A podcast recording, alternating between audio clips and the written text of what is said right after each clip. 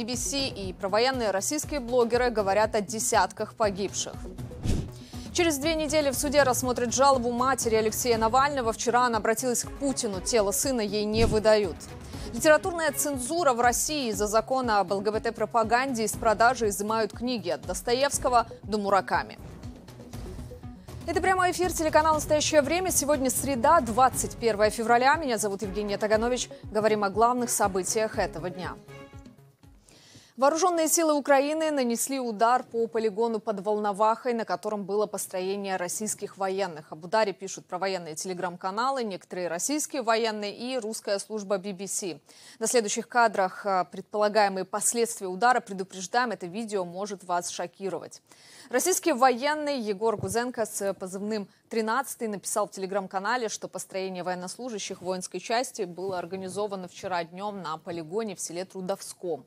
Солдаты ожидали командира 29-й армии генерал-майора Олега Моисеева. По словам Гузенко, ВСУ нанесли удар по полигону кассетными боеприпасами. В результате, как он пишет, погибли 65 российских военных. Журналист русской службы BBC Илья Барабанов подтверждает эту информацию и говорит, что постоянное место дислокации бригады – город Борзя Забайкальского края. Это более 7 тысяч километров от Трудовского. На полигоне вблизи Трудовского российского генерала ждали три роты военных. По информации Барабанова, ВСУ нанесли удар по полигону ракетами «Хаймарс». Ни украинское командование, ни Министерство обороны России удар не комментировали. В Телеграме появилось видео, на котором предположительно один из выживших российских военных комментирует потери и критикует командование. Вон, сука, достроили в чистом поле. Вот четвертая рота полностью лежит.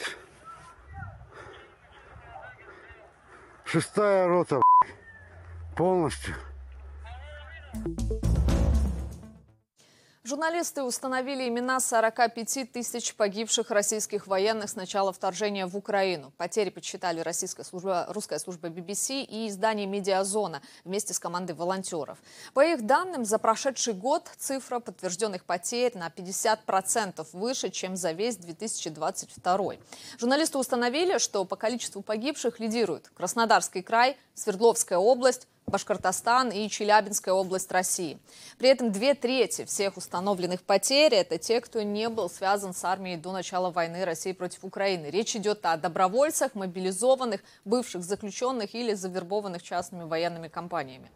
Журналисты ведут подсчет по открытым источникам и подчеркивают, что реальные потери могут быть как минимум вдвое больше. К примеру, по оценкам американской разведки, на войне против Украины могли быть ранены или убиты по меньшей мере 315 тысяч российских военных. Официальные цифры потерь со своей стороны не раскрывают ни Москва, ни Киев. Сотни украинских военных могли попасть в плен российской армии при отходе из Авдеевки. Об этом пишет газета «Нью-Йорк Таймс». Журналисты поговорили с военными и западными чиновниками. В ВСУ количество пленных отрицают. Подробности расскажет наш корреспондент из Киева Юлия Жукова. Юль, здравствуй. Что об этом говорят украинские власти и как вообще комментируют выход из Авдеевки? Женя, привет. Оценки числа попавших в плен и пропавших без вести украинских военных при отступлении из Авдеевки разнятся. Двое солдат, с которыми поговорили журналисты Нью-Йорк Таймс, назвали цифры в диапазоне от 850 до 1000 человек.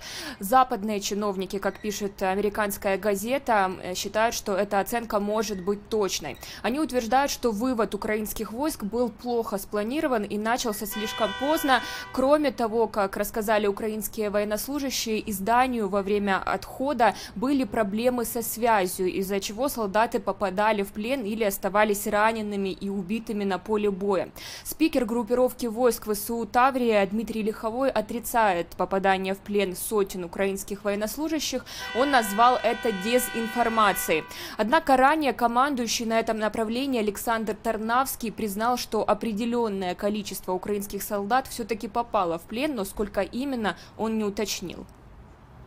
Выход личного состава из Авдеевки проходил в соответствии с планом, разработанным с учетом различных сценариев и возможной смены оперативной обстановки. И все же на заключительном этапе операции под давлением превосходящих сил противника несколько украинских военнослужащих попали в плен. В Минобороны России о числе украинских солдат, взятых в плен при, при отходе в ИСУ из Авдеевки, официально не сообщили. Минобороны Украины также не комментировала сообщение о количестве пленных в Пентагоне. Отход украинских сил из Авдеевки назвали стратегическим для сохранения собственной артиллерии и снарядов, которых критически не хватает без помощи США. По словам заместителя спикера Министерства обороны США Сабрины Синг, если Палата представителей не утвердит финансирование военной помощи для Украины в в ближайшее время украинские военные будут вынуждены выбирать, какие города они смогут удерживать. Um, uh, Я не могу прогнозировать, это будут решения украинцев, о которых они могут говорить. Сейчас идет критическая борьба за их жизнь и страну, поэтому мы нуждаемся в финансировании немедленно. Это сигнал тревоги еще с октября. В Украине расследуют расстрел при захвате Авдеевки шестерых раненых украинских пленных, предположительно российскими военными. Видео, на котором опознали тела бойцов ВСУ, появилось в сети. Мы его не показываем из этических соображений. Россия обвинения не комментировала, но генпрокурор Украины Андрей Костин подчеркнул, что это не единичные случаи. Сейчас украинские правоохранители расследуют 18 уголовных производств по фактам убийства 38 украинских военнопленных. Украина рассматривает рассматривает такие случаи как целенаправленную политику России с целью геноцида украинского народа, заявил генпрокурор Женя. Юль, спасибо тебе большое, что рассказываешь нам подробности. На прямой связи с Киева была наш корреспондент Юлия Жукова.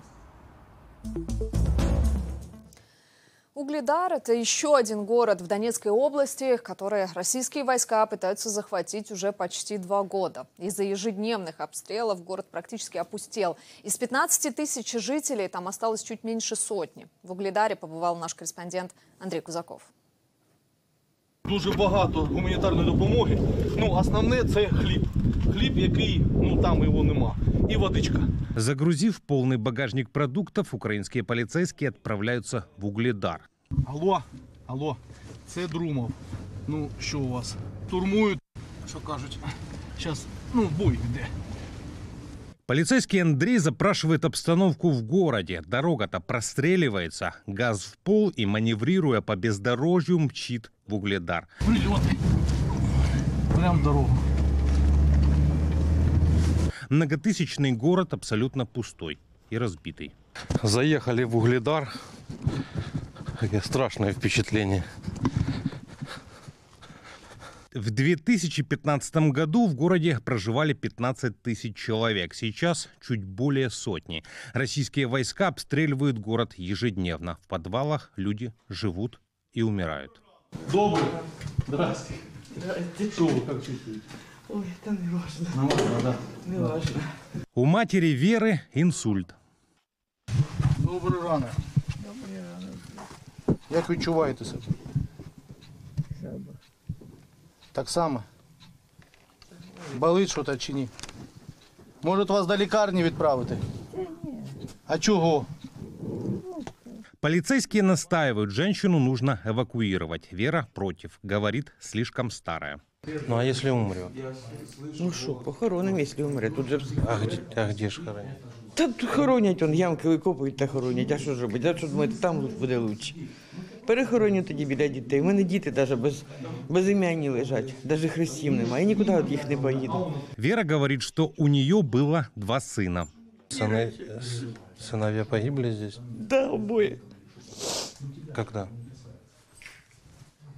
Выжить в городе очень сложно. Ни воды, ни еды нет. Если их не привезут полицейские или волонтеры. Отдай, отдай ему. Ну что ж вы ругаетесь? Я сказал, все, неси. На, держи. Три этих, я сказал. Держи. Полицейский Андрей говорит, что война очень меняет людей, особенно тех, кто находится на грани выживания. Вони не общиною живуть, вони вже кожен на себе тягне. Тому що умови все складніше і складніше, тому вони тягнуть кожен на себе. Только что сообщили, что кабы полетели на Угледар. Надо срочно покидать город. Уже на расстоянии видим, как на город падают российские авиабомбы. А вон еще одна. Це прильоти. Ну, звичайно, це лотерея. Да. Ми заїжджаємо і е, ліки завозимо, і завозимо е, продукти харчування, і воду. Ну, все залежить від поліцейських, які туди заїжджають. Ні, ні, вони б не ви- не вижили. Да, вони б як-то там харчувалися, але ну, то, що вони повинні отримувати, вони б не отримували. Андрей Кузаков, Василий Мартыщенко, Алексей Полей. Настоящее время. ВСУ опровергли сообщение о захвате российской армии поселка Крынки в Херсонской области. В вооруженных силах заявили, что украинские военные продолжают удерживать занятые позиции на левом берегу Днепра. У зачистки населенного пункта министр обороны России Сергей Шойгу накануне доложил Владимиру Путину. Шойгу вообще назвал это окончанием украинского контрнаступления. В заявлении сил обороны Украины говорится, что армия России за прошедшие сутки совершила всего одну попытку штурма на этом направлении. Она была неудачной. В Американском институте изучения войны считают, что заявления Москвы о взятии Крынок преждевременны и могут быть сделаны для информационного эффекта накануне выборов президента России. ВСУ смогли занять территорию в районе населенного пункта Крынки на левом оккупированном берегу Днепра еще осенью прошлого года. С тех пор украинские военные продолжают удерживать эти позиции, несмотря на постоянные обстрелы со стороны России и сложности в поставках техники и боеприпасов. Каждый раз их нужно переправлять через реку. Крынки для ВСУ являются важным плацдармом для развития контрнаступления. Смерть Алексея Навального в российской колонии в эксклюзивном интервью нашему телеканалу в настоящее время прокомментировал генсек НАТО Йенс Столтенберг. Он считает, что лучший способ почтить память Навального – обеспечить победу Украины. Частично, чтобы предотвратить дальнейшее достижение России, ну и обеспечить одновременно возможности Украины освободить больше территории. И я глубоко верю, что лучший способ почтить память Алексея Навального – это сделать так, чтобы президент Путин не победил на поле боя, а победила Украина. Хорошая новость состоит в том, что только за последние несколько дней мы видели большие новые объявления, например, от Швеции о более чем 600 миллионах дополнительной поддержки, учитывая боевые катера, ПВО и значительные значительное количество боеприпасов. Канада объявила о большой дополнительной поддержке, включающей в себя 800 передовых дронов. И это дополняет заявление, сделанное Францией и Германией на прошлой неделе, предусматривающее миллиарды долларов дополнительной поддержки. Великобритания ввела санкции против руководства колонии, в которой умер Алексей Навальный. Всего под ограничения попали шесть человек, среди них начальник ИК-3 в городе Харпа Вадим Калинин. Если у них есть активы в Великобритании, деньги заморозят. Кроме того, этим сотрудникам колонии будет запрещен въезд в страну. Крупный пакет санкций против России в связи со смертью оппозиционера анонсировали в США. Тело политика до сих пор не видели его родственники и адвокат. Суд в Салихарде рассмотрит жалобу Людмилы Навальной о невыдаче тела ее сына только 4 марта. Заседание пройдет в закрытом режиме, об этом сообщает российское агентство ТАСС. В понедельник мать Алексея Навального подала иск о бездействии Следственного комитета. Тогда же женщина записала видеообращение к Владимиру Путину, в котором потребовала выдачи тела ее сына, чтобы она могла, процитирую, по-человечески его похоронить.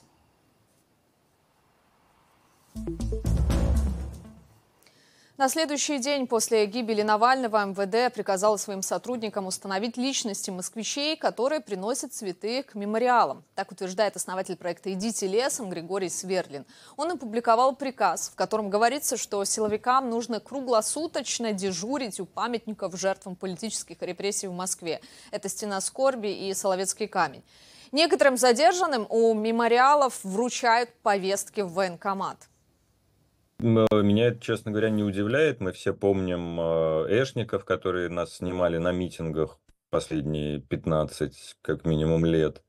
А вот. А мы видели новости про установку камер у разным э, памятникам жертвам политических репрессий. Вот вчера нам написал человек, и я знаю, что это не единственный такой случай, которого задержали на трое суток э, при возложении цветов, а нам он написал «Выйдите лесом», потому что когда его освободили спустя трое суток, ему выдали повестку в военкомат.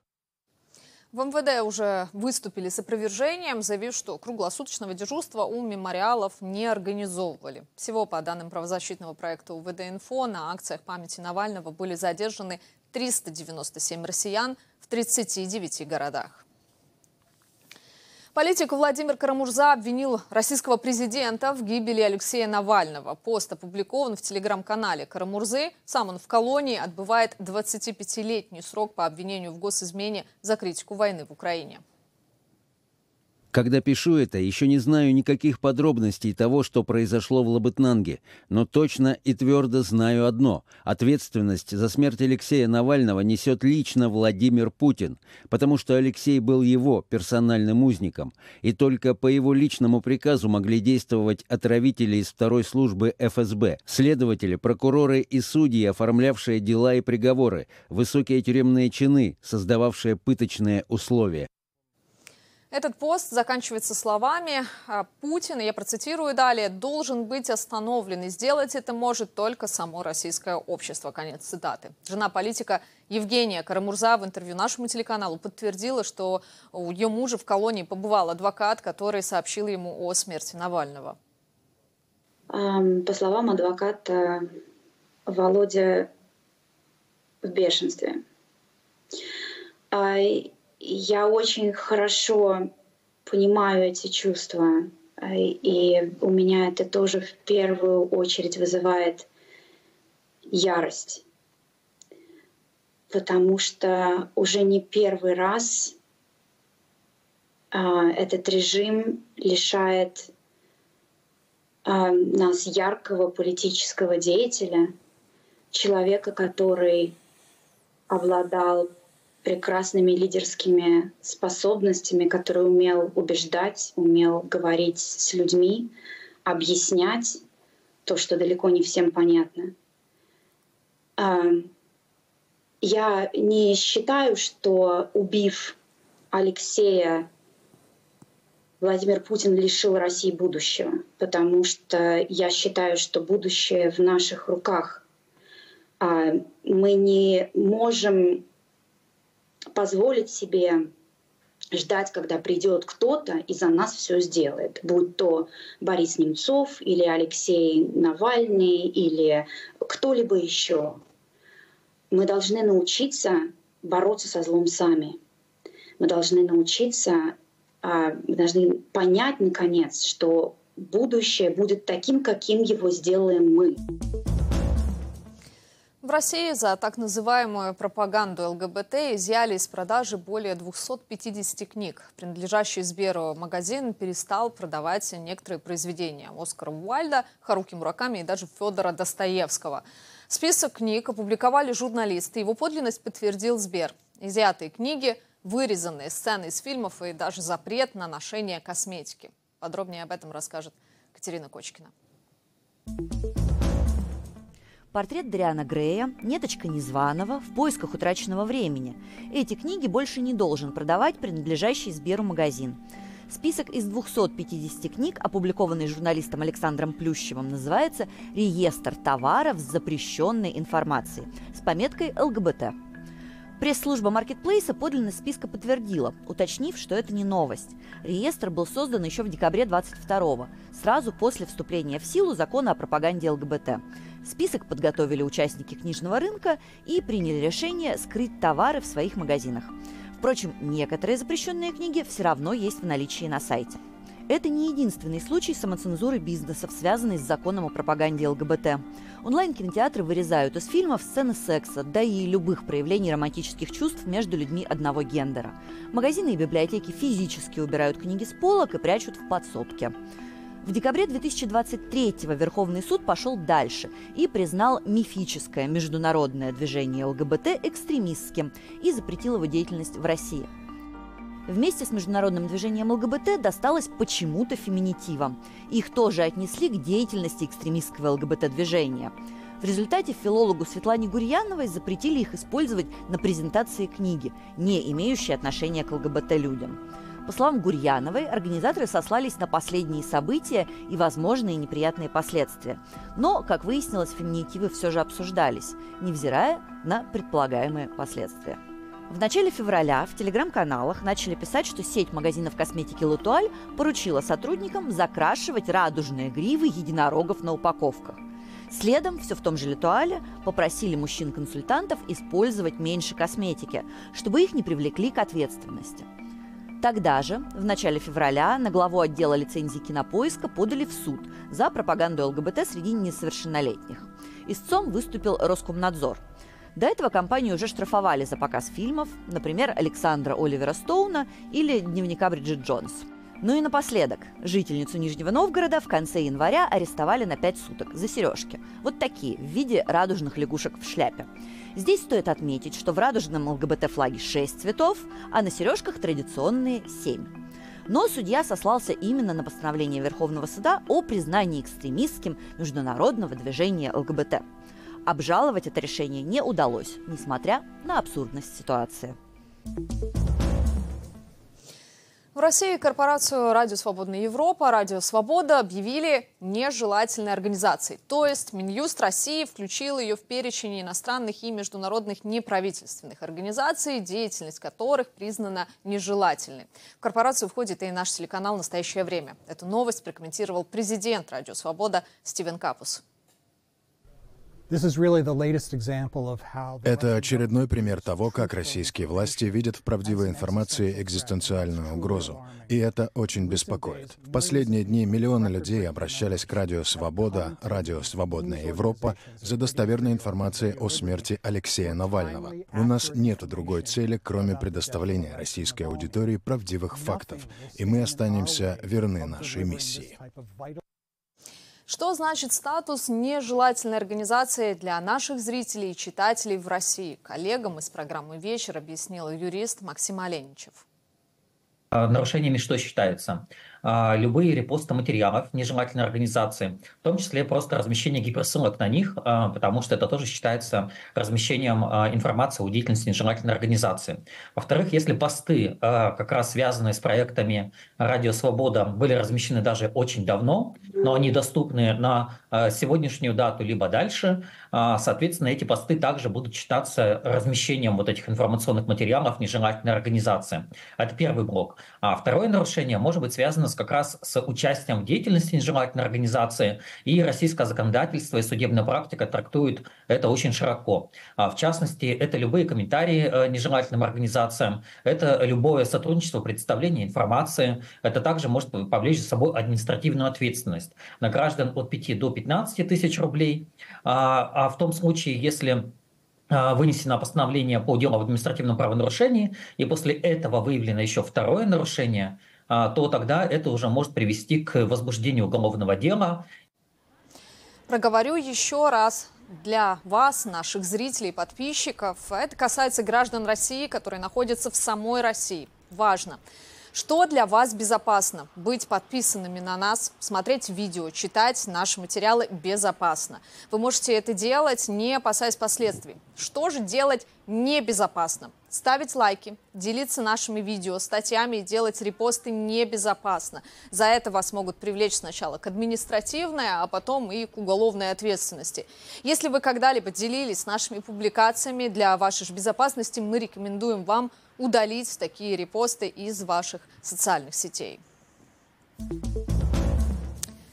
Мы же продолжим для вас работать, несмотря ни на что. Меня зовут Евгения Таганович. Спасибо, что цените нас и смотрите. Традиционно всем мира и до встречи.